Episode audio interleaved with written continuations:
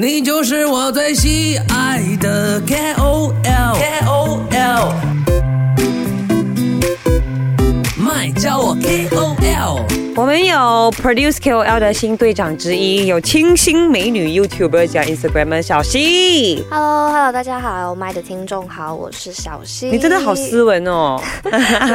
装了装了，哎，你是少有走清新路线的嘞？小清新吗？对啊，装文青。哎，文青型的 Instagramer，你能够获得这么多的 followers 也真的不容易。我真的很文青吗？哎呀呀，讲了都害羞。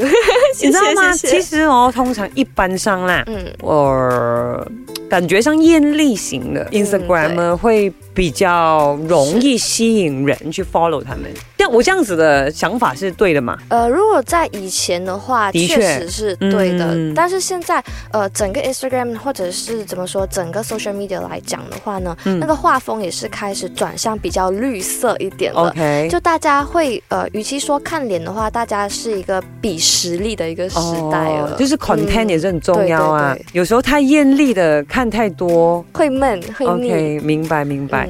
美女家口条不错，是不是比较容易当一个成功的 YouTuber？是呃，我觉得其实 YouTube 的话呢，算是一个比较自由开放的一个平台嘛。嗯那任何人只要你有才华，或者是你有任何想要表达的一些非常好的内容的话，都可以在这个平台上得到一个很好的发挥。嗯嗯，像是我身边有一些 YouTuber，他们甚至是不露脸的 YouTuber 来的，哦就是对，所以他们在这个平台上呢，也是能够发挥自己的所长，并且得到很多很多的支持，还有鼓励，甚至有时候高过于我们这些露脸的不不露脸，他们是怎么样哎？嗯因为在马来西亚我还没有看到。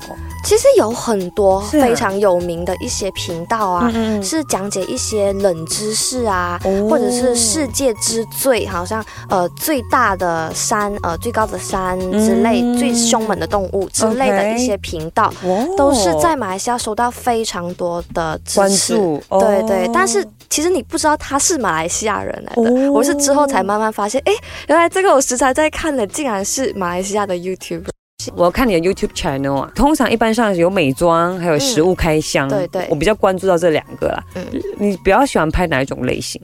诶，其实我的 YouTube 呃，算是总的来说有四个单元的话呢，其实都是我蛮喜欢的，嗯就我自己非常喜欢个人生活里头的点滴。嗯、对对，诶，如果真的要选的话，真的很难诶。嗯 呃，可是对于大多数的观众来说，可能是食物开箱类型的影片的话呢，甚至是开箱影片的话呢，会比较受大众的欢迎，哦就是接受度也会比较高一些。像是不只是食物啊，或者是淘宝开箱、购物开箱、任何的开箱之类的影片。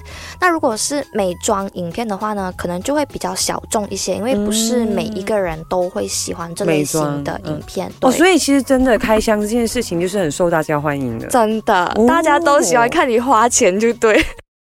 你要不要分享一下影片筹备过程？呃，其实拍摄影片的话呢，你看是只需要十分钟的影片，但是其实他花了几个小时，甚至是几天来嗯嗯做前期的准备还有后置。一共是分为三段，我们是前期还有就是拍摄以及是后期制作的一个部分。前期的话呢，就是你要先想 idea，想 idea 这东西是非常难的一件事情。是要绞尽脑汁。对，尤嗯其是当你做了很久之后，你的 idea 几乎已经被用完了那一种，所以想主题是一个非常考脑力的东西。嗯。再来想完主题之后呢，你就要开始去准备一些一些道具，比如嗯。说我今天可能要拍的是某些食物的开箱影片，嗯。我就要先去把这些食物买回来。哦。之类的。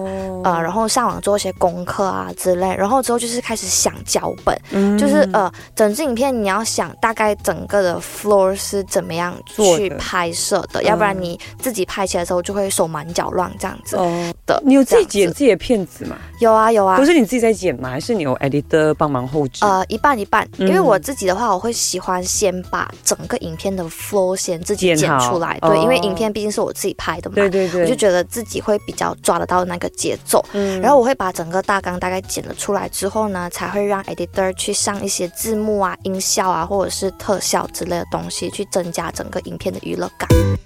你就是我最喜爱的 KOL KOL，麦叫我 KOL。